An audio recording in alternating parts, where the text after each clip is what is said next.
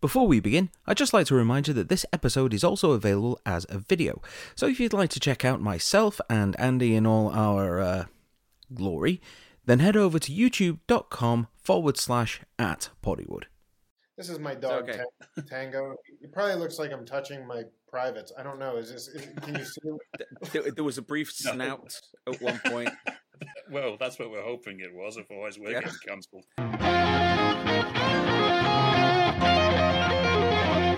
Hello, everybody, and welcome to another episode of Poddywood, the podcast where we talk about movies with the people who make movies. I am one of your co hosts, Steve Hester, and joining me, as always, is. It's Andrew Roger Carson. My hair is going a bit super. I need to go to the barbers, but I, I styled it in that 1999 Go fashion. It's a great film. If you haven't seen it, Steve, which I know you haven't, so it's in the box. Yeah. We have yet another Poddywood Interviews episode. And it's a Yes, really special one. Following on from our last episode with Uwe Boll before the break, I might add. Steve's well deserved and earned break after something like 10 straight weeks of editing and no nights off. Yeah. Sorry, Steve.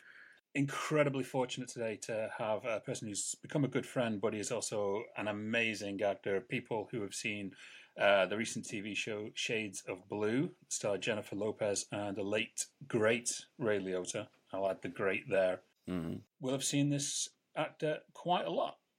And there's other films that you would have seen him quite a lot as well. Some which we have even spoken about on previous episodes just recently, Steve. It's Yes, surprise we for you. have. But for now, all the way from Pittsburgh, it's our first Pittsburgh guest. I think so, yeah. I don't remember anyone else over that side of the country. Yes, it is actor Gino Anthony Pesi. How are you, Gino? I'm good. How are you? Hey, thank you for having me. Thank you. Thank you very much for coming on. Um, how are the Penguins doing at the moment? I don't know. See, that's all I can think of that links with Pittsburgh is just the Penguins, and that's it, completely done. It, it's it's hilarious. So it's the sport that um, I follow the least. Um, but uh, no, I, I, I actually, you know, I enjoy when I go to a hockey game. I enjoy a hockey game, but I have no idea uh, idea who plays for them. I have no idea how they're doing. I don't even know if it was hockey season without you telling me. But the Pirates are doing pretty good. The Pittsburgh Pirates Oh yeah. for you know it's Is, is that is that football? Jesus Christ, Steve. You know as much about sport as you do about film. This is absolutely terrible. It's baseball. I don't even know anything about cricket. So, so yeah, currently uh, you are in Pittsburgh. So let, let's kind of start your journey back there in your school education. Did you actually start out for drama and things like that? I liked it as a kid. I mean, I would do the school plays, but I was more focused on. Uh, I didn't think it was a reality just because I was told it wasn't. I was more focused on sports. I, I, you know, I played football, baseball, and basketball for most of my life. When I was a kid, I mean, I always wanted to act, but we were just we were just kind of told, you know, being a blue collar kid from Western PA at a time when the internet didn't even exist uh, was you know we don't do stuff like that around here. That's not going to happen. Meaning you just have no way. I mean I, I didn't grow up with connections to the industry or anything like that. Nobody knew anything about filmmaking you couldn't hop on a computer and google how to do this uh, so for most of my adolescence it was a dream that i didn't um, think I was ever really going to have any support. I don't know. If you can remember that time, I know it's been a while, but before the internet existed, where the only pictures you had of a different country were from a postcard or something you saw in a Mhm. magazine, Yeah. Your imagination ran wild, and now we're so desensitized.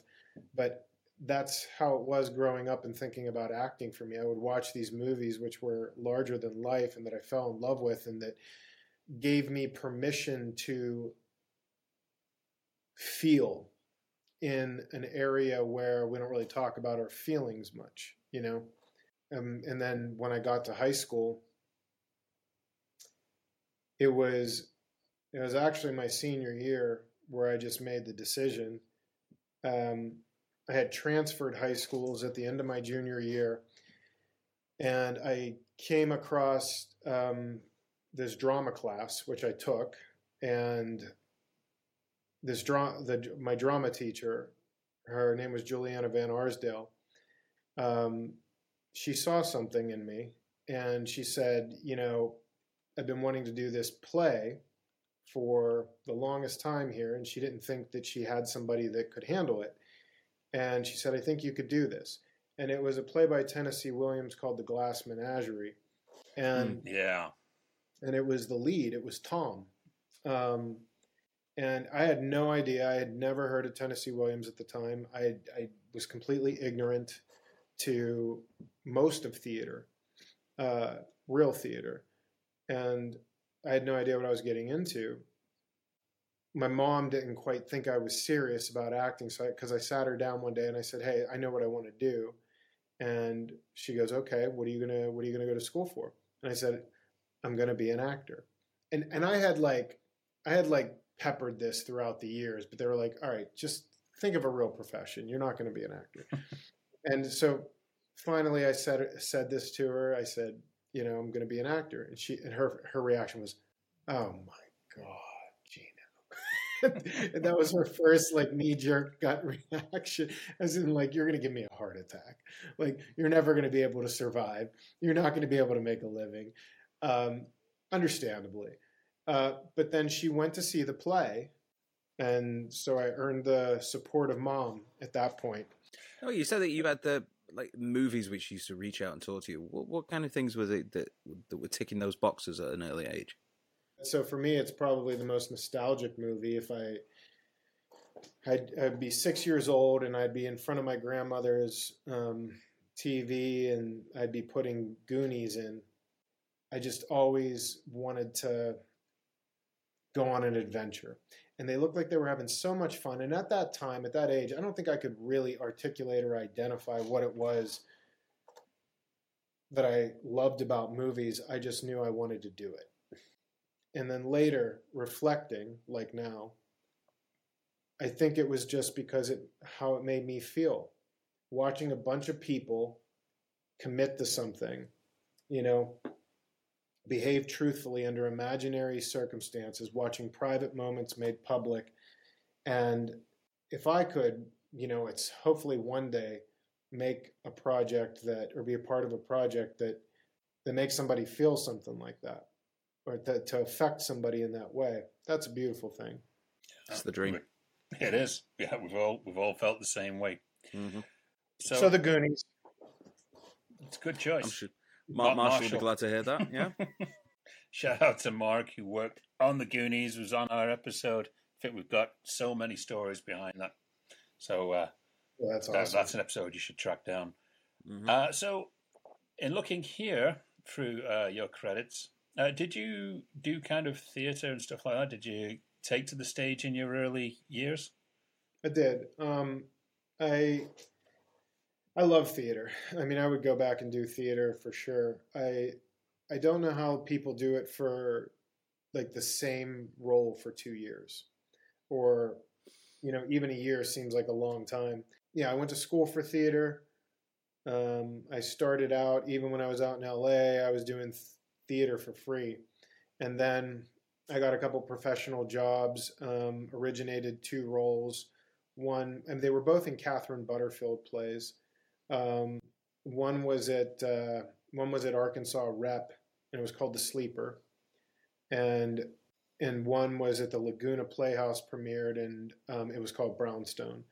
I did I did originate two roles on stage, which was kind of cool and also quite difficult because there's no precedent for it. Um, yeah, but it was. Uh, I'm grateful for those experiences. I'm grateful grateful for every experience, really you know, whether it was labeled as positive or negative. I'm, I have gratitude for all of it for sure. Well, I've got down here your first appearance in a movie. Uh, you follow a trend with a lot of our actors that we have on that among their first credited roles uh, is usually under cop number two. so you played cop number two in a 2002 movie called Minimal Knowledge. Actually, I, I want to make things very, very clear. According to IMDb, it's police officer number two. Is it? Thank you. Let, let's let's Right. give it the Is it- correct title. Come on. Really? I read it as cop number two somewhere, or maybe I was getting that mixed up with Tommy Hinkley or John Ashton, who both starred as cop number two in their first on-screen roles. I was probably grateful I even got a credit for that because I didn't even have a line. Just an extra with movement. Basically, uh, so my my college roommate, he he was friends with a, a guy named Dave Schoner who produced Minimal Knowledge, uh, who was also a com- you know worked for the New Jersey Film Commission. But he was Dave Dave and his partner Gregory Corrado, his uh, um, business partner. They were producing some low budget movies and stuff and trying to get some stuff off the ground. And I remember uh, he was talking about minimal knowledge, and he would he would tell you know as friends do they you know try to get each other in each other's projects, and he had me meet Dave once, and Dave was like, yeah, have him come out and. We'll, we'll put him we'll put him in it. He can be an extra or whatever. That was like a big deal to me too. I'm just super grateful to be on a film set and uh, I remember hanging out like when I would find out that movies would be filming in my home, home hometown. I would hop on my bike, drive up to wherever the set was, and I'd be hanging out on the other side of the tape, the caution tape. You know, don't don't go through here. And then I would try to sneak past it. Of course, I remember one night uh, or, or one day they were filming uh, the movie Diabolique. It had like uh, Sharon Stone and I think Isabella Adjani. I don't know if I'm saying yeah, her name. Chazz Palminteri. Yeah. I don't even know if I ever saw the movie. I just know that I hopped on my bike, drove across a bridge, which I was not allowed to do, um, and then snuck onto the house that they were. And I'm sitting there in craft service. I'm not supposed to be there. And I'm just there, and I still remember the scenes where this woman comes out of the house and she's going, Bijou, Bijou, and she's calling for a dog. And this is the scene that I snuck onto the set of Diabol- Diabolique for. But that's the kind of stuff I'd be so excited just to be around film, filmmaking. You know, it was just such a big deal at that time. Now, at the time of minimal knowledge, you got to figure like, if digital filmmaking was coming out, it was just coming out. hmm So it looked bad. Uh, I'm not even sure because we, for, for for all I know, minimal knowledge could have been shot on 35 millimeter. I'd have to look up the specs. But I mean, at that time, it was so hard to make a low budget movie look good still, because if you, when you were, you know what I mean, because the technology wasn't there yet for digital film. Because I remember they were saying there was something called the magic bullet at that time. So they were making movies, and they might have did this with minimal knowledge, where they made the movie and then they supposedly put the magic bullet on it, and it's supposed to look like film, and it doesn't.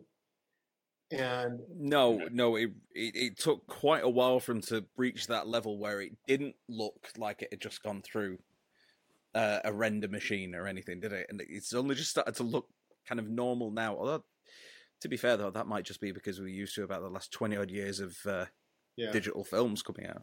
Very true. or they they found a way to make digital film in a way that you know it's their it's the new norm now and the technology is advanced it's got like a very cool look but uh, you know i have these conversations with people sometimes i mean sometimes i still just prefer that film grain Um, Yeah. I, I prefer my films right up until I think 1985 when it, when it had that 1985 and everything before it looked like really great and like film, and then sometime in the mid 80s it was like yeah, his films are looking a bit too polished now. Jerry Bruckheimer and everything was then had all that kind of that, that like crushed look to it, like Yes. that crushed Yes, silver blue for the night, orange for the day. Yeah. Follow that format of- forever, no matter who you are. Yes, that's the Simpson Bruckheimer way. But now at least we know for the infamous Diabolique story, Bill Daly can finally get to rest knowing who stole those sandwiches from that budget. he can actually sleep well now. Also, around this time, shortly after uh, Minimal Knowledge, uh, you team up with a guy called Doug Bass. Doug Bass. He was my roommate, and for part of the time in LA, and I was the best man at his wedding. Oh, well, perfect. Hi, Doug. Uh, you guys make a movie called Complex together. Oh, so you co-direct it and co-star in it. God, give your memories. You're digging them out here, Gino. Oh boy, here we go. Yeah, you delved. Th- This was not a movie though. This was an independent uh, TV pilot that we were we were trying to make. And if I have to say, I stand by this concept. Maybe perhaps not the execution, but I stand by this concept. And it was all right. It was the type of role that I always loved to play, which I, you know, the lovable asshole. It's like the the Vince Vaughn um, type of wedding crashers type of role. Yeah. You know, you know the one that was always girl crazy and the instigator and the fast talking guy. I liked those kinds of roles, and Doug and I actually worked well together in that, you know, in the Abbott and Costello way, where you know one is, you know, the the straight guy to the Mhm. the fast talking whatever. Uh, and I got to be that idiot, the jerk with the with the heart of gold at the end of the day. Um, I liked that kind of character, and I got to do it, you know, with my friends. Um, I wish that, you know, in a perfect world, we had the resources that people have nowadays. Like at that time, you got to figure. I mean, I was what 22, 23 uh, once again, that's 20 years ago, and we don't have that. We don't like like to make something look good at that time. I think we were shooting on some kind of Canon or Sony. I don't know. Early. We're, we're talking about the early aughts here, so Yeah. who knows what we were filming on? You know, not knowing what we're doing, and now everything is so forgiving. I mean, like you could get a Canon 5D Mark IV uh, for two thousand dollars, around three thousand dollars. Get a couple lenses. You got a whole package for, you know, four grand, and you can you can do a lot with just like a Canon 5D, uh, Mm. and you can make something look amazing. It, you and your friends Yeah. could get together, write a script, film a whole movie, and it could actually look great. You're not beholden to anybody else. I mean, if I had the same energy that I had when I was like in my early 20s, and thinking about wrangling my friends together and being like, let's shoot this, let's shoot this, because we were never short on ideas. We were always hungry. I'm sleeping on floors. I'm doing whatever it takes. I don't care. I, I remember three of us were living in a one bedroom apartment. I was sleeping in the living room on what we called, you're going to have to bleep this out, Steve, but it was called a flip and fuck. It was one of these styrofoam couches, and, and we would roll Okay. it out. And I'm sleeping on the floor. And in college, you called it a flip, flip and fuck. I mean, I did a lot of flipping, not a lot of fucking, but it was. You know, Sorry, I was going to say you're absolutely right. I mean, the big famous story recently, and I know he's got an awful lot of industry clout behind it, but Steven Soderbergh shot an entire hmm. film on just an iPhone, and you know, it just goes to prove you've got you've got that technology right there in your pocket. Yeah, you're going to be jobless from AI soon enough. You'll have enough time on your hands. Go make a movie. Absolutely. I was just I was just telling this uh, this kid the other day at the gym who wants to write, and he's all bummed out about this AI. And I said, "Hey, you're preaching to the choir. I feel the same way about it." I said, "But I don't know what to tell you, other than go make stuff now. The amount of time we're standing here complaining about it. What if you put all that energy and effort into just making something that you love? Do what you love while you have the chance to do it." I don't know. Yeah, amen. After Complex, you, you started getting uh, kind of more noticeable roles here. I'm going to point to the year 2007, which was the year where Gino really kind of stepped up a little bit. Uh, I wouldn't got, know I uh, wasn't watching anything in 2007. Oh yes, 2007. You've never seen anything from that year. I've, it's, I'm still waiting to find one movie from that year you've seen. Something was going on that year. Um, in 2007, starting off, uh, you do the movie Game of Life, with the cast of Tom Sizemore, the late Tom Sizemore, how about that? Uh, Tom Arnold, still with us. Beverly D'Angelo, still with us. And Heather Locklear, the eternally young looking Heather Locklear. I haven't seen her recently, but the last time I saw her, she looked completely 1983. Uh, so not only did you do this, you also did Loveless in Los Angeles and another movie called X's and O's. I'm just laughing because it's, it's just, I don't know, I haven't thought about these movies in quite some time, but it was um, Game of Life was a drama. I never saw it. I don't even know where you can find it. Um, I remember being in, I think what it was was it was either a flashback or an opening scene. I don't know, but it was with Tom Sizemore, and that was it. That's all I remember. Loveless in Los Angeles. was this the one you were telling me about earlier? No, no, it's not. But I played such a douchebag in it, who a guy that was obsessed with his hair, if I remember correctly. it's so stupid, but probably undeniably awful in it. Um, but I remember Brittany. I think Brittany Daniel was in it, and a couple yes. of my scenes were with her. And like you know, there's that one scene where you're that uh, cliche kind of you're going to miniature do the miniature golfing scene, and you like sidle up behind, you know, the female. Let me show you how to do it. You know, kind of a thing. Mm-hmm.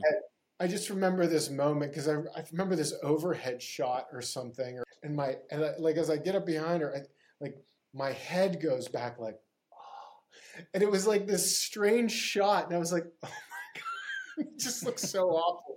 But then I get tossed into a creek. Um, shortly after that, some guy comes running out of the bushes. I believe it was played by Dash Mihok, and he pushes me into a creek or whatever miniature Gulf River, and I emerge from it, and I'm like, my hair, and, this, is, this is what I did, yeah. Um, and then in X's and O's, the director was a guy named Kedar Cord. Uh, Clayne Crawford played the lead, who went on. You might remember him for reprising the um, Mel Gibson character in Lethal Weapon, but in the TV yes. show. Um, mm-hmm. mm-hmm. Warren Christie, who went on to have a nice uh, career as well. He played, I think, like what I would consider like the lovable asshole in that. Uh, he's a great actor too. Um, but I just had like kind of a bit role in that movie, and I played this guy who was like a former football player, you know, another douchebag, and he comes in and he's he's walking. I remember there was a scene in the kitchen where I'm walking around with like a magazine of myself and just handing out autographs. but like the but like I I got drafted in like the last round of the draft or something. I'm like, yeah, got drafted, and then I got cut. And I'm, but I'm telling everybody I'll be back on the field one day, and handing everybody out autographs. Just stupid shit. But those were fun little roles and like silly. I mean, like I said, I'm god awful in them, but you know. Uh, but at the end of the day, it makes you laugh about them now, and that's the great thing about it. You know, you've got True. you know fun memories about them, and and trust me, me and Steve have had some acting roles that we look back now and think, "Yay, yeah." And it's called Gridiron USA, I believe. Okay. Or Gridiron UK, whatever it's called. look, see, and you and you can see the clip of Steve starring in it right here. there you go. The Steve. problem that I've got with that is is, and we will get back to our guest in a minute. I promise you. No, um, this is so much more interesting to me. The, the problem is, is that because it was set in the eighties, I arrived and I've got kind of a similar beard to this, not quite as styled, and uh, and I walk in there and the director's just like. Mm we're to have to do something about that beard. It's like, okay, yeah, fine, I'll shave it off. Uh, I'm just to go out to the shop and buy a razor. So I went to the shop, came back, and just as I'm about to go, right, keep the mustache. No, no, because because I look all right with a beard. With a, just a moustache, I look like I belong on some sort of register. I I look like I should be kept at least half a mile away from schools. Amazing. It does it does not suit me at all. did he make you keep it for the film? For the film? Yeah. I gotta see this. I gotta just for that. I gotta. I gotta see your Steve Hester in a white van look. Like Funnily enough, the American football outfit I was wearing was white, but Yeah. No, th- to be honest, it, it was good because you were in it and a bunch of other actors that we know. Um, so it, it was entertaining for what it was. You know, it's, it's about a, a a UK. Well, people can I just wouldn't mind it as long I'm as not I even going to promote it. no. I'm not even going to promote it. He was rude to me. Anyway, so uh, also, we got plenty more time to, for for Steve to build uh, more of a filmography. I, I see. I see many more in your future you will definitely. with a mustache. See, smouldering. Yeah. Mm. Yeah. Uh, we, we push and push. Uh, speaking of which, uh, okay, we've got to move on to now. I mentioned this film to you earlier on, and you burst out laughing at me down the phone. So I knew for a fact this was going to be something to bring up. Uh, you take the role of cheesy guy in The Hottie and the Nottie. Fuck you, Steve. oh, suddenly me and my moustache is laudable. I did. I took the role of cheesy guy in the Paris Hilton vehicle, Potty and the Nottie. Vehicle. Which I will say, the English poster here in the UK says the number one film, and then in tiny writing underneath it, at IMDb's bottom 100. I have never seen a poster like it in my life. oh, that's genius. And I have actually seen this. Do you know what the funny thing about it is? I actually Not went on. IMDb. To, there's nothing funny about it, I know. But Yeah. um, I went onto the IMDb, and you know they have the trailer at the top uh, when you go on it on the mobile version. The first thing that pops up is you as the cheesy Yeah. guy. As soon as someone logs onto the hottie and the nottie page. Don't, why do you got to tell me that? And why do you got to give that? pu- See, you just. I thought we were going to be friends. That's what good friends do. Where are we? Here we go. Terrible. Naughty and the Nutty. Oh yes, there you go. and it's before it's even before it's even kind of played. Look, there we go. there he is. the hair. The hair. What is with? Oh, it was supposed to be that the character had hair plugs too at the time.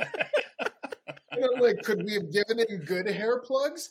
But um, so awful. I remember I go out for cheesy guy, and I remember they give me this role, and they were like, you know, rather than rather than cast this other part, why don't we just combine these two roles? And it and I remember part of the role in this. You said you saw it. yes. Okay. Do you remember the part where there was a sailor or a captain of a ship that comes running on and he's like, "Ahoy!" Yes. That was me too. You're joking me. I'm I never even picked up on that. yeah, I don't think anybody would have. So they were like, "Why don't we just make him this guy too? That the that the guy with the hair plugs at the thing also happens to be the captain of the ship." So I come around, and I'm like, "Sorry, aho- ahoy!" And I come running on the ship, and then I see I, what is it, the naughty, and I, I see the naughty, uh, and and I'm like, "Oh!" Suddenly, I'm not feeling so well, and then I like take off. I mean, it's so. I'm so horrific in Was these that a movies. decision that took place on the day, or was that something that you found out like about a week or so before you were filming? When did that happen? I don't really recall. I think it was. It was definitely not the same day. It might have been a day or two before. It it really was not like a long. Like I did not know when I signed on to it that I was also going to be sailor guy, and and I was just like, okay, I got more to do. You know, like it didn't really make sense to me, but I was like, cool. You know what the great thing is now? Is Steve sometimes use the same clips, and I can guarantee you from now on, we are going to have you running on going, oh, Ahoy! for, for a clip. You know what? No, I, I feel like I just made Steve feel better about himself and about his life and career. He's like, he's like, you know, now I don't, I don't feel so bad about that filmography. It could have been worse. I could have Yeah. had You know filmography. every single You know, I- we have I had don't have on. success or money or influence or power or or anything which I can laud it, but at least I didn't run on going ahoy. well, it's, it's kind of lucky because around that same time, you are still keeping um, a healthy film career that's growing. You appear in a movie that I remember called Takers, which around a cast that included Paul Walker, Matt Dillon, uh, Zoe Saldana, Idris Elba. You know, a real who's who. And I believe the the main thing around it was, you know, it was Chris Brown's first movie. I think that's really the selling point that they put on it. Yeah. Ti was in it too. Yeah. Uh, Hayden, Hayden Christensen. It was a cool movie to be a part of. And I don't like much of what I do. I, I usually feel like I've I've fallen short of my own standards. And I remember there was a moment where I was like, "Oh, I really like this moment. It's authentic. It's believable. It was a, you know, whatever." And we get into post, and I remember in ADR they're like, we, we're going to dub this moment. And I was like, I remember being in the ADR room and I'm like, what? Why? And they're like, yeah, we just want to dub it. Uh, And so they wanted me to recreate this moment where I'm on the floor and Paul Walker is uh, sticking a gun in my mouth or, or on my head. I can't remember where it was. But, and there's this part of me where I'm, I'm way better about this now. Like I don't have any qualms about dubbing anything. Uh, but I was like, how can I recreate this? That was like a good, authentic moment. It was a, it was a, it was an effective, truthful moment. And the one part of it I liked, they were gonna, they were gonna dub. It was gonna be now I'm gonna make it inauthentic, and it was a frustrating moment in the ADR room where I couldn't get over the fact because I couldn't hear when they played it to me. I was like, "What is wrong with this?" I was like, "It's it's real. It's gritty. It's like." I was like, "What are we doing here? Like, why are we why are we dubbing this instead of just shutting up and dubbing it?" You, you know, God bless him because he was such a nice guy, um, John, the director, and he goes and, and he saw that I was like unhappy about it. He goes, and so he goes, "Here, let's recreate it." He goes, "Lay down on the floor," and so I lay down on the floor, and he stands over me like this he literally went, he, he he literally went as far to do that for me because I was so like, but I liked what I did, and so he did do that, and, he was so nice about it and so kind about it, and I was so just not, I was just so young and new, if that Mm. makes any sense. Still, Well, the good thing is, I mean, it didn't halt your ascension because uh, following that, and uh, this is something I've got to talk on, and, and this is something we have spoke on uh, quite a few episodes back. You appear as uh, Nick Stavrou in Battle Los Angeles. I do. I had a mustache, Steve. well, It was a To be horrible honest- mu- horrible. Yeah, horrible man. Mus- and mustaches is- are no good. Horrible mustache. It was a horrible mustache. I, I've actually got a bit of love for Battle Los Angeles, and I it's a good think film. the main thing is, I mean, I was, uh, I was, I was doing my master's degree at the time in film, in film production, so I was going to see every kind of movie possible, and I went to see this, and I thought, okay, this has got a very Black Hawk Down versus Mm. Aliens style feel to it. And I was actually surprised when I saw it because I, I didn't read too much into it. I went to see it blind. I didn't read any reviews, and I enjoyed it. How about you? Uh, I loved that trailer. The one where the the sun goes down trailer Yeah, uh, with that creepy song. It was actually one of my favorite trailers ever. I, I thought it was a great trailer. Uh, my experience in this, so many ups and downs on this movie. So I'll just give you the timeline. I go through a stretch where I wasn't doing so well. I remember going through a breakup, and for me, uh, at that time, it was a really big deal. I mean, like I, I wear my heart on my sleeve. I feel a lot, and one thing that's really hard for me to do is get over heartbreak, uh, ro- romantic love, and I was not in a good place. Uh, I, I remember I hadn't worked. It was a lot of months. It might have been like might have been like seven or eight months. And like some of my side jobs, I was just so miserable. One of my jobs was I was working in a tanning salon. Uh, I was bartending. Um, and, and by this point, it wasn't my fun years of bartending. It was my later years of bartending, bartending where I was like this angry bartender. I didn't want to be there. I was not happy to serve drinks. I was not doing well. And to top it all off, I had just gone through a breakup with someone, and it like felt like it felt like the end of the world. It really did. So I was depressed for many, many, many, many months. Like I was paycheck to paycheck, clearly, uh, working three different jobs, seven days a week. And I get this script that comes in, and it was this random straight offer. And my agents call and they're like, hey, Gino, this casting director, blah, blah, blah. Um, remembered you from this and they think you'd be perfect for this role and they're giving you a straight offer for it. It shoots in Florida, blah, blah, blah, blah, blah, whatever. And I'm like, great, I'll take it. And they're like, oh, yeah, ha, ha, ha. Yeah, we're, we're excited to go home and read it, you know, um, first. So I go home, I rush home, I read it. There was nothing gratuitous in this, nothing against my morals, nothing like that. It was just I, I did not think it was good at all. I thought I, I was not passionate about it, and I'm being kind in saying that. I just made this decision. I was like, I remember I was reading this self help book at the time. I can't even tell you which one it was. And it was something about how I was making decisions. And are you making a love based decision or a fear based decision? And I started asking myself if I was not afraid or desperate, if I took fear or desperation out of the equation, would I do this movie? And the truth was, the answer was no, I wouldn't. And if I was a, if I was directing that project, I wouldn't want somebody coming onto my project that felt that my project was shit. That there's some there was an actor out mm. there that would have been so gracious and passionate and excited to do that role.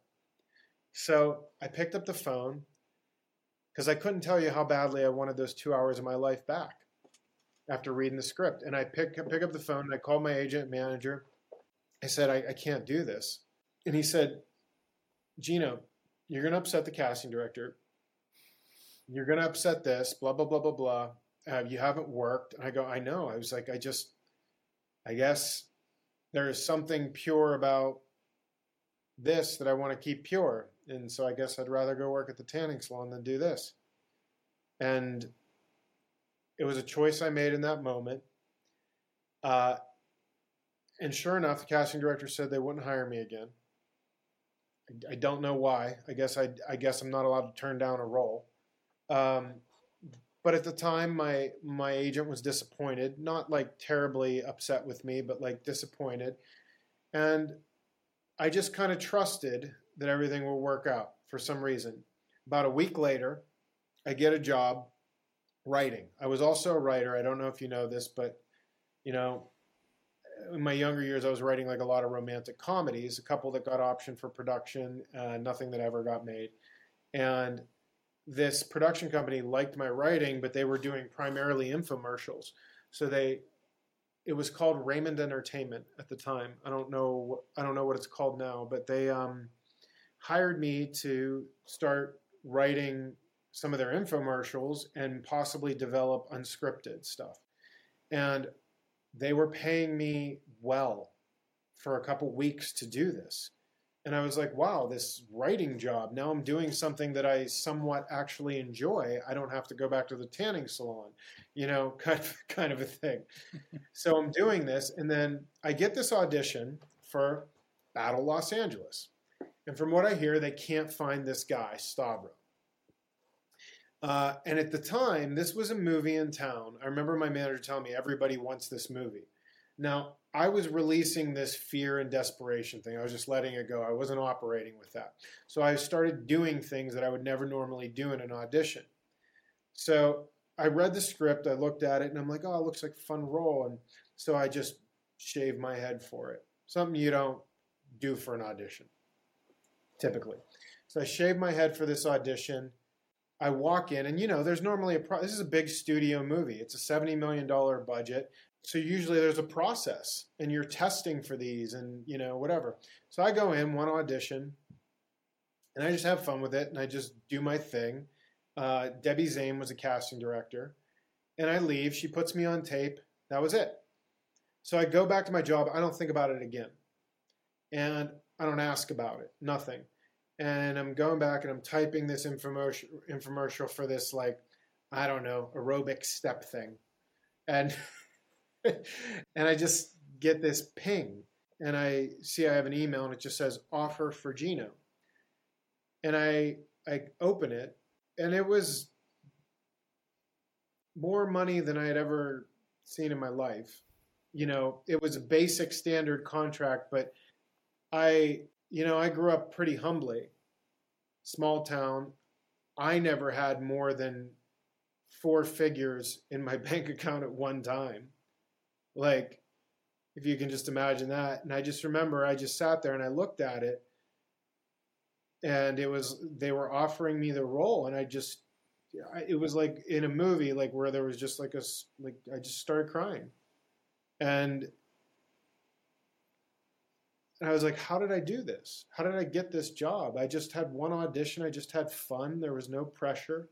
That wasn't even the final amount because agents go back and they do their thing. I was like, I- am fine with this. no, no, no! Don't don't scare him off, please. That's exactly what I was saying. I was like, don't scare him off. And I was like, do not lose this job for me. Um, but they got me a great deal for my first big movie. Mm-hmm.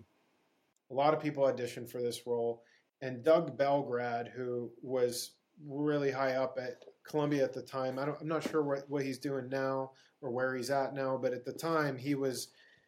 They were like, "Yeah, here's who we're thinking," and he goes, "That's the guy." And this was the story that was told to me by everybody, and I got a chance to thank him at a dinner, um, a cast and you know producer dinner and everybody kept saying, That's the guy. That's the guy that said that's the guy. He's probably forgotten me, but I'll never forget him. and, uh, and that was the start of, you know, what I thought was going to be a really, you know, leaping off point. Uh, I thought everything was just going to happen from there. It wasn't that easy, but, and it wasn't easy at all. But it was a great moment and for this you know small town kid to get to do this big budget studio movie to get to do essentially what that six year old who was watching goonies uh, wanted to do. And i mean i will just never forget that moment and i'll never forget the, the moments leading up to it the weeks leading up to it and the choices that i was making on a spiritual level and why i was making those decisions why i was making those choices and what they were motivated by that uh, you're always saying about, you know, you always wanted that adventure with the Goonies. What I can draw as a parable here is uh, the cast of the Goonies from that movie have remained solid friends to this day because of the adventure of making that film. Mm-hmm. You have remained solid friends with all of the people who were in your group of actors from Battle Los Angeles. So, in a way, you fully achieved full circle what you wanted as a child from that one movie. And you got to blow the shit out of aliens. I, I, I got to hold the biggest gun. Um, but yeah, no, many of us are. I mean, we have this. There was this. There was a bond. You know, like we're not like like I said, some of us will will go years without talking, but there was a bond that happened in that movie. You have to understand it was also a six month process. We had uh we had I think three weeks or a month of actor boot camp, Marine Yeah. boot camp, and then there was five and a half months of actual principal photography, and that's a lot of time to bond with people. And I think that, I, I- you know, I, I know I could at least speak, you know, confidently that a few of them also feel the same way that there's a place in our hearts for each other. Some of the things that we experienced on the movie, uh, the trials, the tribulations, you know, for sure. I remember after boot camp, it was really shortly afterwards. I remember feeling like I was in good shape, like like after boot because I mean it was you're talking about 120 degrees and humidity down in Louisiana, Mm. and um, it was it was brutal during those summer months of it. It was August when we were doing that the boot camp when we started, and I uh, or July and August. So it was like br- really hot and really brutal in like Shreveport and near outside of New Orleans and Baton Rouge. Um, shortly after starting principal photography, after going through this boot camp, I'm feeling strong. I'm feeling like I'm in good shape. I'm excited. And during this one bit, uh, I go flying around the corner, and I remember I was going to have this moment. I was so excited about this moment I was going to have. And you got to remember, I got 120 pounds of gear essentially on my back. I got a 45 pound weapon, and I'm full sprinting towards this helicopter. And I slip, and I roll my ankle, and it's bad Mm. really bad. Now I'm a, I'm a week and a half into shooting. We got five months left, and I'm like, holy shit, I'm gonna lose this movie. They're gonna recast me. We've barely shot anything. This was bad. Okay. So they had to redo that part where I lose my moment. So, so it gets given to somebody else. And I'm like, fuck, I'm like, I'm like, I really liked that part. I had something planned and blah. blah. I don't get to do any of that. And then I remember looking at Jonathan Liebesman, and I remember I'm laying there and he's looking at it and he's he's looking concerned. And I'm like, I just look at him. I go, "Don't fire me." I'm like, "Please don't fire me." I remember saying this. I was like, "I need this movie. Please don't fire me." I was so ups- upset and scared they were going to replace me at that t- that time. I also didn't want to be a problem on set rolled my ankle. I was going full out, fully committed, and shit happens. And I remember this wasn't the end of it. So they hire this guy. His name was Mike Morgan, um, physical therapist, and he comes on set one day and he tries to like mend up my ankle quickly. And I'm like telling him, I'm like, I'm like, how bad is this? And he's like, oh, that's pretty bad. He tapes it up. Within three days, we have to shoot this scene. By the way, scene is not even in the movie. We have to shoot this scene where we're sprinting up 50 foot sand dunes for like eight hours straight. hmm So I got this taped up ankle. It's bad. And we're sprinting up these sta- sand dunes. And at the end of the eight hours, disc in my back, my lower back, just pops. Aye. My legs go out. and I'm like, what the fuck is happening? now, this, I can't even stand up. I need you to understand, like, I could not stand up. They send me to a neurosurgeon because that's who does back surgery. And they're like, you need surgery. You need surgery. You need a, I can't remember what, what it's called. I always forget the name of this, but you either need to do this or fusion or something, but you need to do something here. One of these three options. And I was like, and what's the recovery on this? I was like, when could I be back? And they're like, oh, you know, like several months. And I go, no, you can't. And I was like, there has to be another option. They're like, there is no other option. They're like, I can give you some painkillers. I go, great, give me painkillers. They shot me with an epidural. They gave me, it was the only time in my like, uh, life I have ever taken painkillers. I can barely stand. They had to work around my ailment for the rest of this movie. The whole time I'm I can like I can't work out, I can't do anything, I can barely walk, and I just feel like a burden. I just felt like I can't really do my job. Fortunately, I was sitting on a bus for part of this movie, driving it. But um but that was kind of a bummer. I got to tell you, like that wasn't that wasn't the way I wanted to spend my time on that movie and I'm sure if you're a producer that's really not the experience you want out of your actor, you know, is to have this liability. That's not the way and, and, and, every person, you know, they'll all say what they're supposed to say. You're not a burden. You're not a liability. And behind the scenes, you know you are. Mm. You know what I'm mm. saying? So that part was not um, not the greatest for me. I mean, the the good news is, you know, it is a memorable movie. It's great. The the, mm-hmm. the trailer, especially, was a, a, a, raging success. Everyone was crazy about that trailer when it came out. And, and to be honest, I I enjoy the movie. Uh, I still watch it now. Whenever it's on, I will stop and watch it. You know, and that's a good thing. And thankfully, your career did not come at an end with that. So it did set the stage. You did more and more TV, so you appear on the client list. Uh, you appear in Hawaii Five O. Of course, I was waiting for that. Uh, the Mentalist, which we seem to have had quite a few people who've appeared on the Mentalist yeah, on this show. A few recently. of them, yeah. And of course, Fandom Beware, Screaming Girls Unite. You appear in the Vampire Diaries as the character Maddox. My mom tried to watch. She's like, I can't watch this. She couldn't get through an episode of the Vampire Diaries. she couldn't. Uh, it's it's crazy. Some of these things that are just massive successes and massive hits, um, but it, it has it has such a cult following and had such it was so massively successful for all those people. But I could not watch an episode of it either. Like I, it, it was so slow for me. It was so slow, and I was not interested.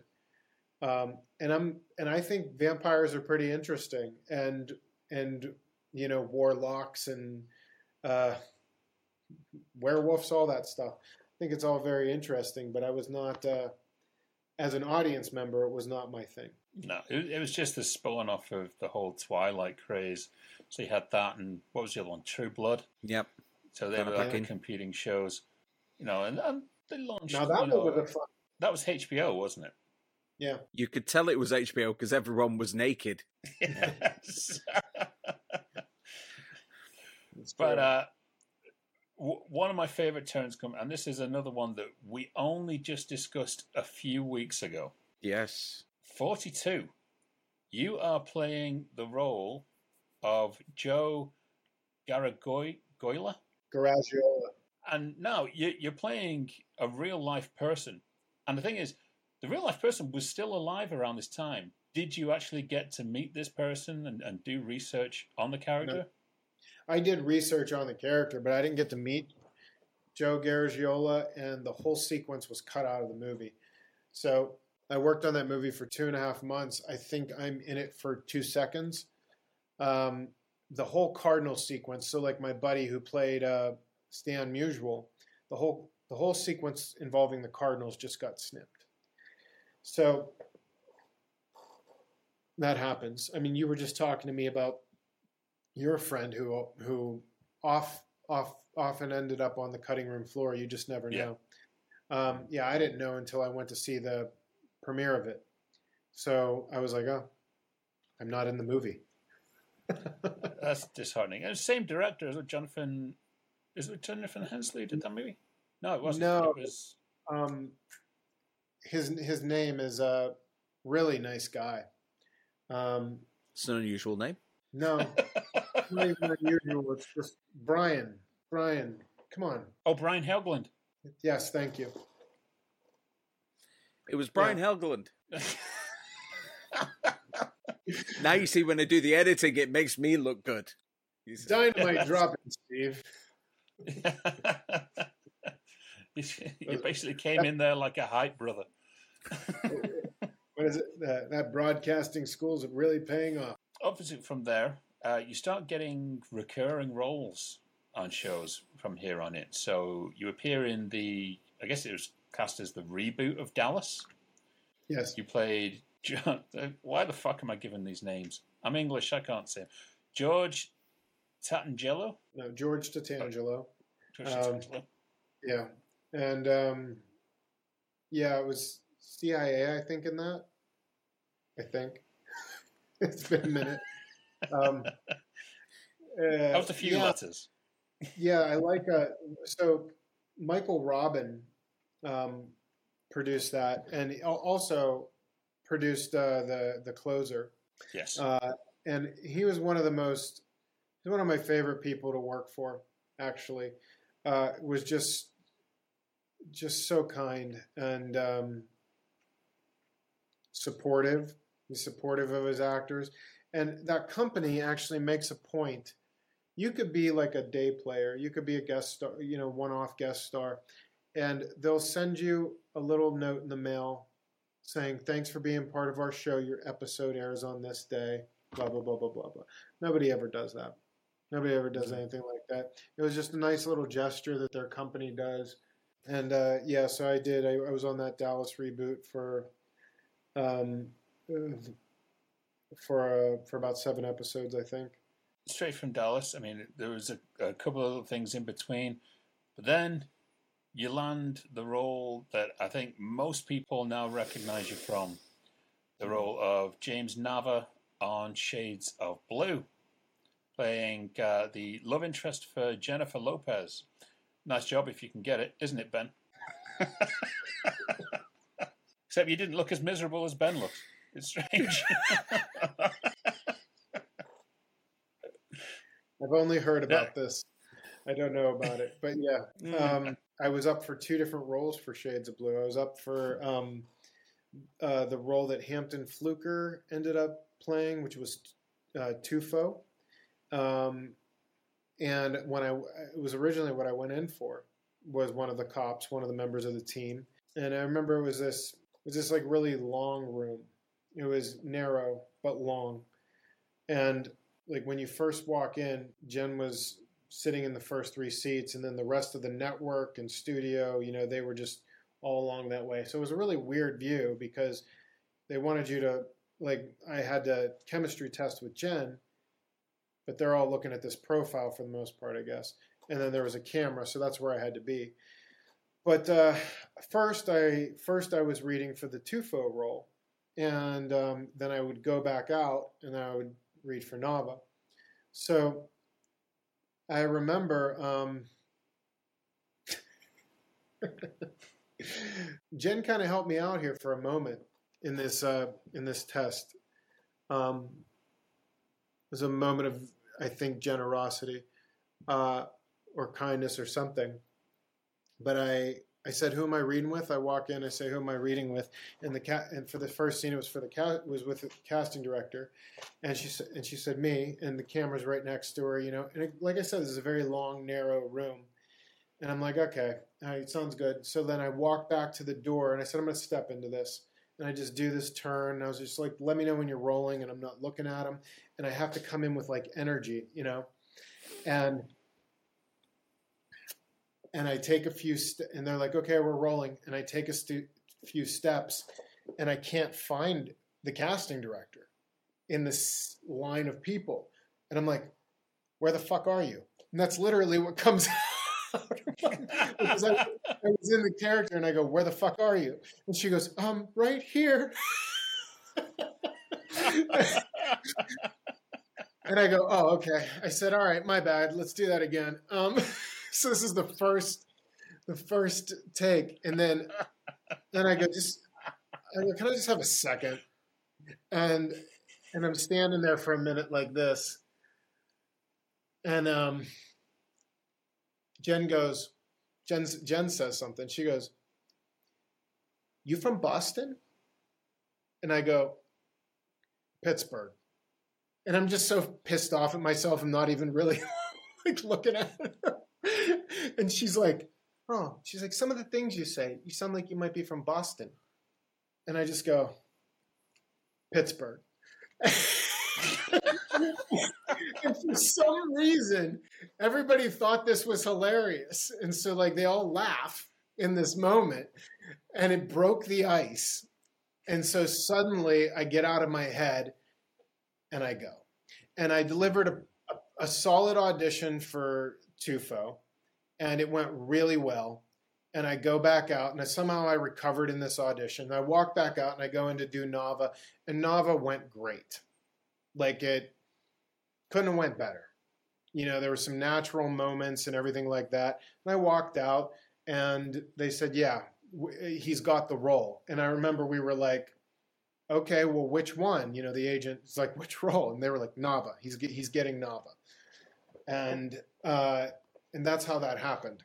So that's the story of Nava. But initially, as grateful as I am for it, it wasn't the role that I wanted. I wanted the Tufo role. From an actor's standpoint, it was more interesting to me. The way I described Nava is it was like, I mean, he was the moral compass of the show. He was like probably the, the one character that wasn't like corrupted for the most part. Um, but he's there for her. He's there for her. You know, he's there to serve her story.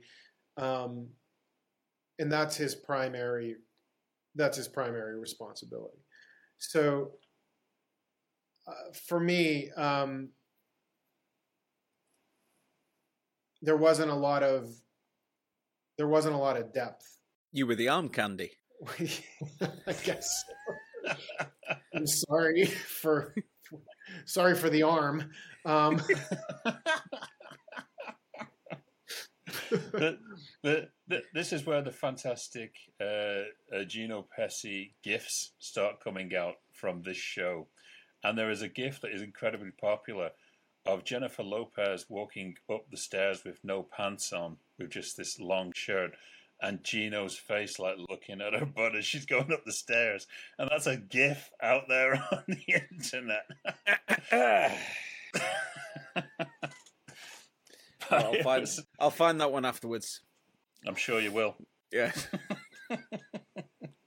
oh boy But you know what? Yeah, the one thing that I am incredibly jealous of you for this show, especially, is you get to work with Ray Liotta, the, the amazing Ray Liotta, uh, who we sadly lost last year. That I think every single person it hit them all. I don't think people realized how much they loved Ray Liotta until they heard the passing of him. Yeah.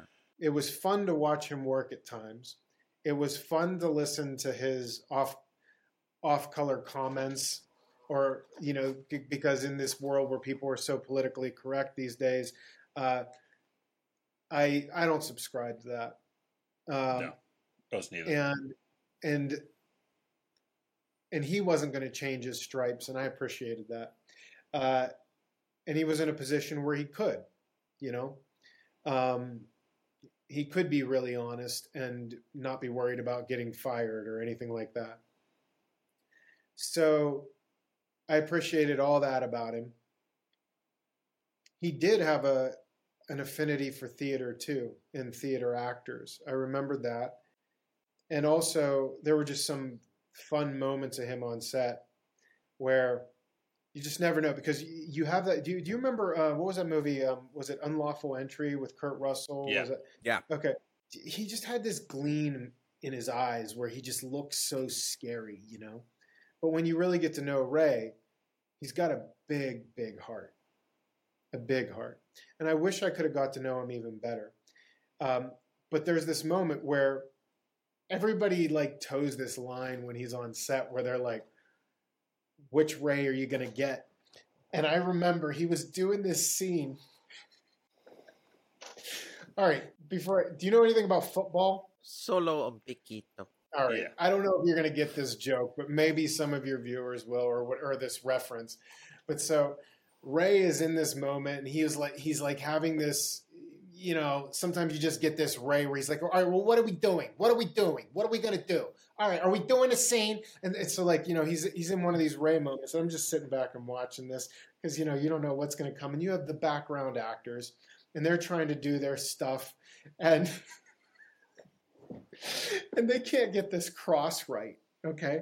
And and and they and they screw it up a couple times. He's like all right and we're just waiting for him to lose it you know? We're waiting for him is he gonna lose his shit or what? And all of a sudden they go again and this woman this background actress this woman just smacks right into him. And i mean hard. And they just both stop. And it's like and everybody just stops. And we're like what's to happen? And the and the background actor she just goes and just go, walks quietly off doesn't say a word. Nobody says anything.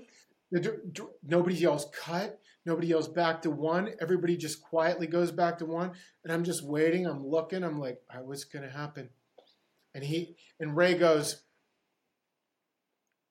and all you hear the door, he goes, okay, we're going to go again. And Ray goes, when is Walter Payton crossing?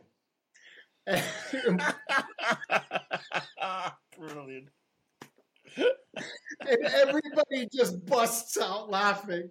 And so there was this moment of like a minute of dead silence, not knowing what, and Ray just like broke the ice because you had. Brilliant and it was uh, it was it was one of my favorite Ray moments. My other favorite Ray moment, I'll have to tell you in private, but it was on my last day of shooting Shades of Blue.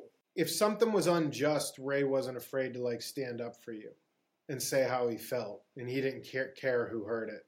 That's that's awesome. I look forward that's to cool. sitting one day and really talking about that. Well, as Shades of Blue come to an end, uh, you were also in a show called Ambitions, starring as Greg Peters. Yeah. and a smile on your face says there's a story there. the story is is is just simply um, Ambitions is almost like a nighttime soap, uh, and something that I would never watch, but had such fun doing. If that makes any sense, hmm. yeah. like I actually loved this type of character and what I got to do on it was really grateful for it. And uh, Will Packer, he's hired me a couple times. He was actually a producer on Takers, um, and and Will produced um, Ambitions as well. He was one of the producers on Ambitions. Um, but I met some friends there that I'm still friends with today. You know, um, I'm still close with Essence Atkins, and uh, it was it was fun working with Robin Givens too on that. Her and I got literally close in our scenes uh, during Ambitions, but it was just a fun show to work on. I was, you know, it's one of those things like you never think you're going to do it, or like when you're a young actor and what you're aspiring to do, you're never like I want to I want to do a soap. Most people are never like I want to do a soap I had so much fun. I had so much fun doing that. I really wish there was going to be a second season of it. And we thought there was going to be because for the OWN network, they it actually did well on their network. It was one of their better uh, rated shows. But they canceled it. And that it is what it is, but it was fun. It was fun. To be honest, you, you've now come kind of full circle you're now in Uwe Boll's comeback movie, First Shift, that we, we've heard about all month now. Yep. so, uh, me probably more than you because I've just had to edit that episode. Yes. yes, you did. Yeah. I always like watching Uwe or listening to Uwe. Yeah, he's another guy who's not afraid to tell it how he sees it. Oh, which is is always refreshing. Thankfully, yeah. So uh, we we've got such an appreciation for Uwe because I never thought in a million years when I contacted him like, well, just come on, we we want to know the real Uwe, and to be honest, so far, it's broken all records in two days for our show. He is That's actually awesome. the record holder for viewing, and it's still going. Steve, That's awesome. it's incredible. But yes, first shift. How did this project land on your desk? And uh, tell us what you can about it. Uh, sure. Uh, well, I actually ended up coming across to, coming across it in an unorthodox fashion. Uh, you know, a lots changing in this business, and I started thinking I got to find other ways to. Like I'm like there are parts of me that are sort of becoming that young kid again that is like I just want to do shit. I just want to I just want to work with passionate people. I want to work with people that want to not talk about doing things, but let's let's get shit done. And so I said, well, what did I used to do in my early 20s? I didn't sit around and wait for my agent and manager to get me work. I went out and found it and created it for myself. So you got to understand, I didn't start getting on, I haven't been on these sites in 20 years and I started. I was like, "Is backstage still a thing? Is is this casting network still a thing?" So I started to just look to see what was out there and who was posting stuff, and I saw an Uwe Boll uh, film, and it was it was legitimate compensation. I was like, "This is a legitimate posting," and it's open to the, you know, anybody that has a subscription to this. So I just I reach out to him within 24 hours he gets back to me. He says he wants to set up a zoom. We set up a zoom. We talk for a half an hour. And at the end of the half an hour i said well i said hey man it's been great talking to you. And i said just let me know if you think you might want me for the role or whatever. Just you know give me a heads up. He goes no i want you. I want you to do it. Okay. I said let me know what you uh, when you want to shoot this as if I'm like talking to my buddy. I go, just let me know when you want to shoot this and uh, what um, you know what I can expect to earn on it, and uh, for so I can book out a certain amount of time and all that stuff. He goes, okay, yeah, no problem. So two days go by. He sends me a voice memo on Monday, and he goes. Goes, so I will pay you this, and we do this, and and these are the dates, and blah blah blah, and how will that be? And and I said, sounds good, man. Let's do it. It was as It's easy. like as he's back with us. It really is. no, I'm so, so so there's a story there too. We got to dinner one night and I just can't help it. So when I tell stories, most of the time, like I'll just mimic everybody. Like I'll do you guys if I'm talking to somebody else. And you know, nowadays That's people get but nowadays people get offended because you're not allowed to do everybody's accent now.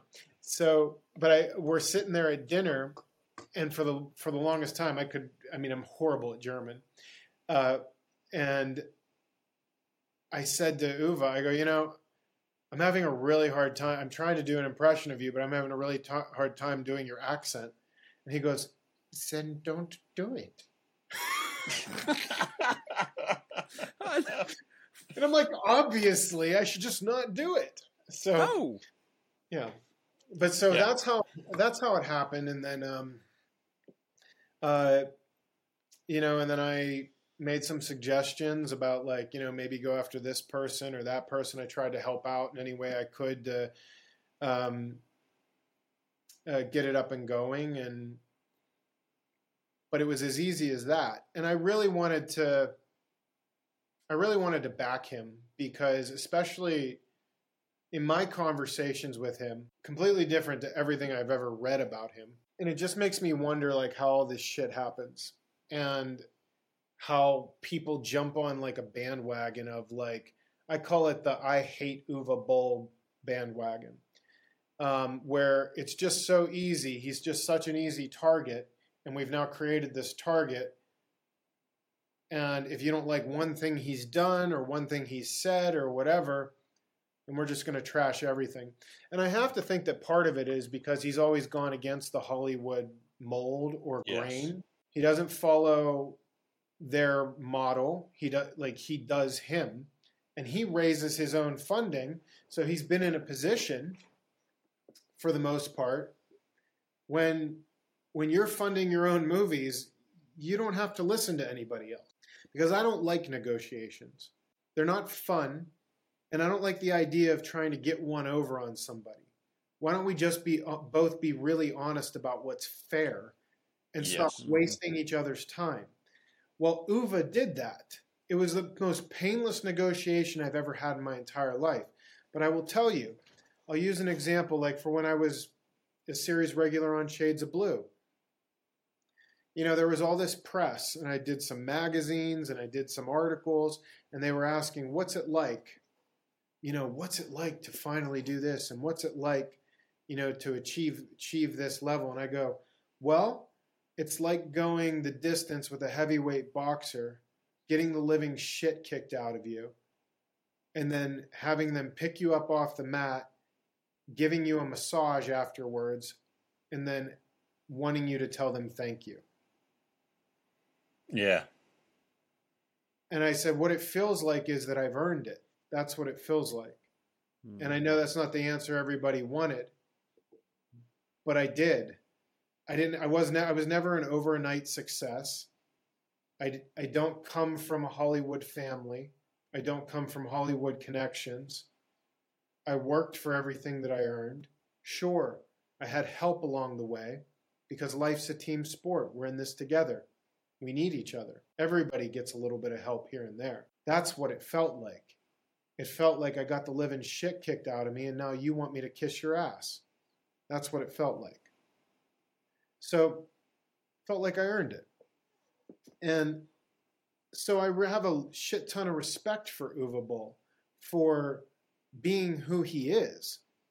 He and I don't agree on everything, but we could sit down at a dinner table, and if I disagree with him, I say, Uwe, I think this.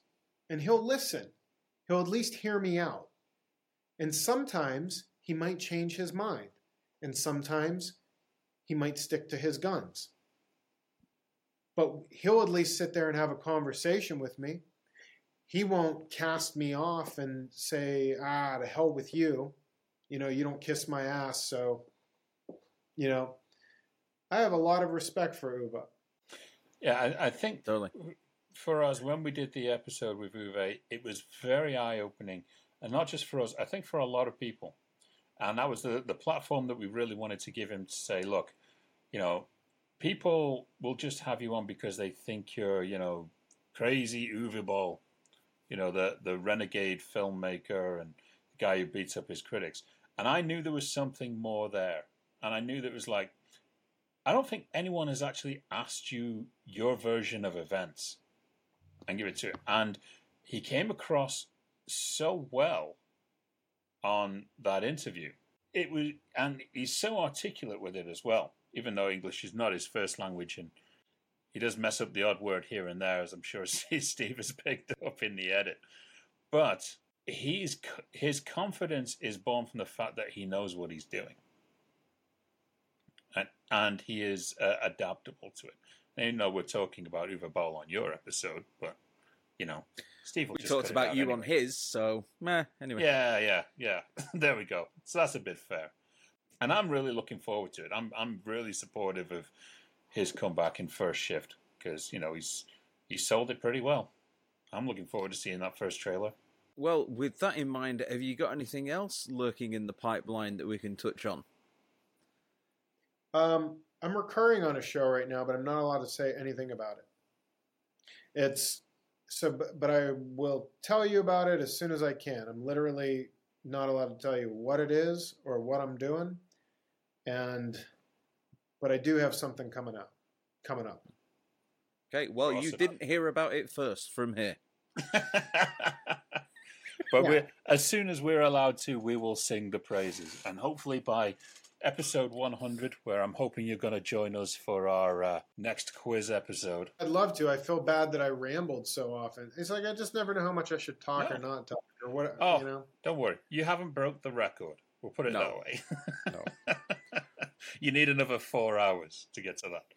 But um, no, uh, Gino, absolute pleasure having you on the show here this week. You are welcome here absolutely anytime you just want to drop by uh, with updates on anything. Keep us in the loop. and uh, we definitely want to see you again. Uh, thank you. I'd love to be back. Thanks for both of you for having me on. And uh, yeah, just let me know. And Steve, you're a beautiful, beautiful man. Beautiful man. So I appreciate you letting me, uh, you know, Thank you, man. give you give you a few jabs. But uh, you guys are fun. You're both fun, Andrew. In a short period of time, I've just really enjoyed uh, talking to you. Enjoyed reading your work. Um, so I look forward to more. Look forward to knowing you both better.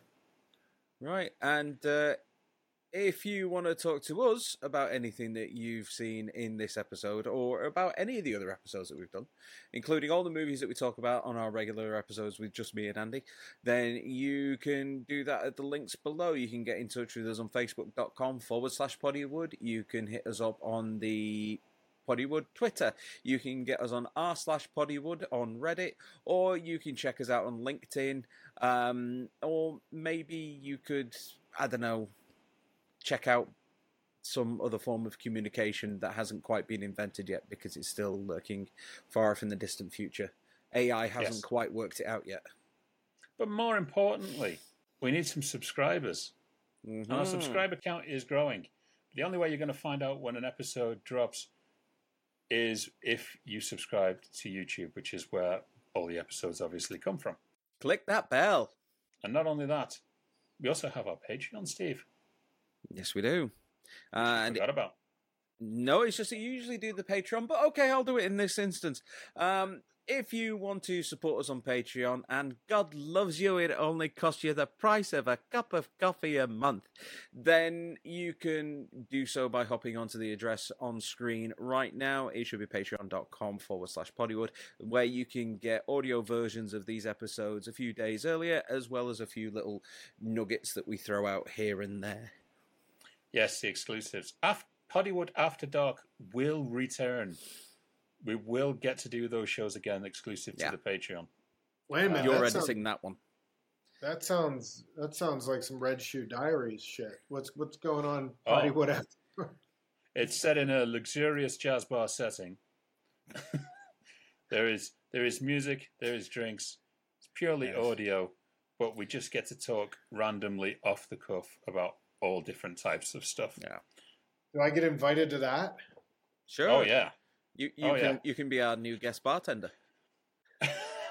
yes. Uh, our bartender's name changes every single episode for the main reason that Steve cannot remember what the bartender's name is every episode. But yes, we, we have a jazz bar in the background. Yeah. And, you know, it's fun. It's It's, wonderful. fun. And sign up to Patreon. You can listen to those episodes if you wish. And we will have more coming on Yes. uh, when we can find the time to and, and Steve finally gets some rest. uh, but for now, though, it has been once again a great big thank you to our guest Gino Anthony Pesi. Yep, that's him. Yep, Oh, you wanted me to say something? it's it's fine. I'll just use the same. res- and so it's a goodbye from me. and I'll catch you next week also. Bye.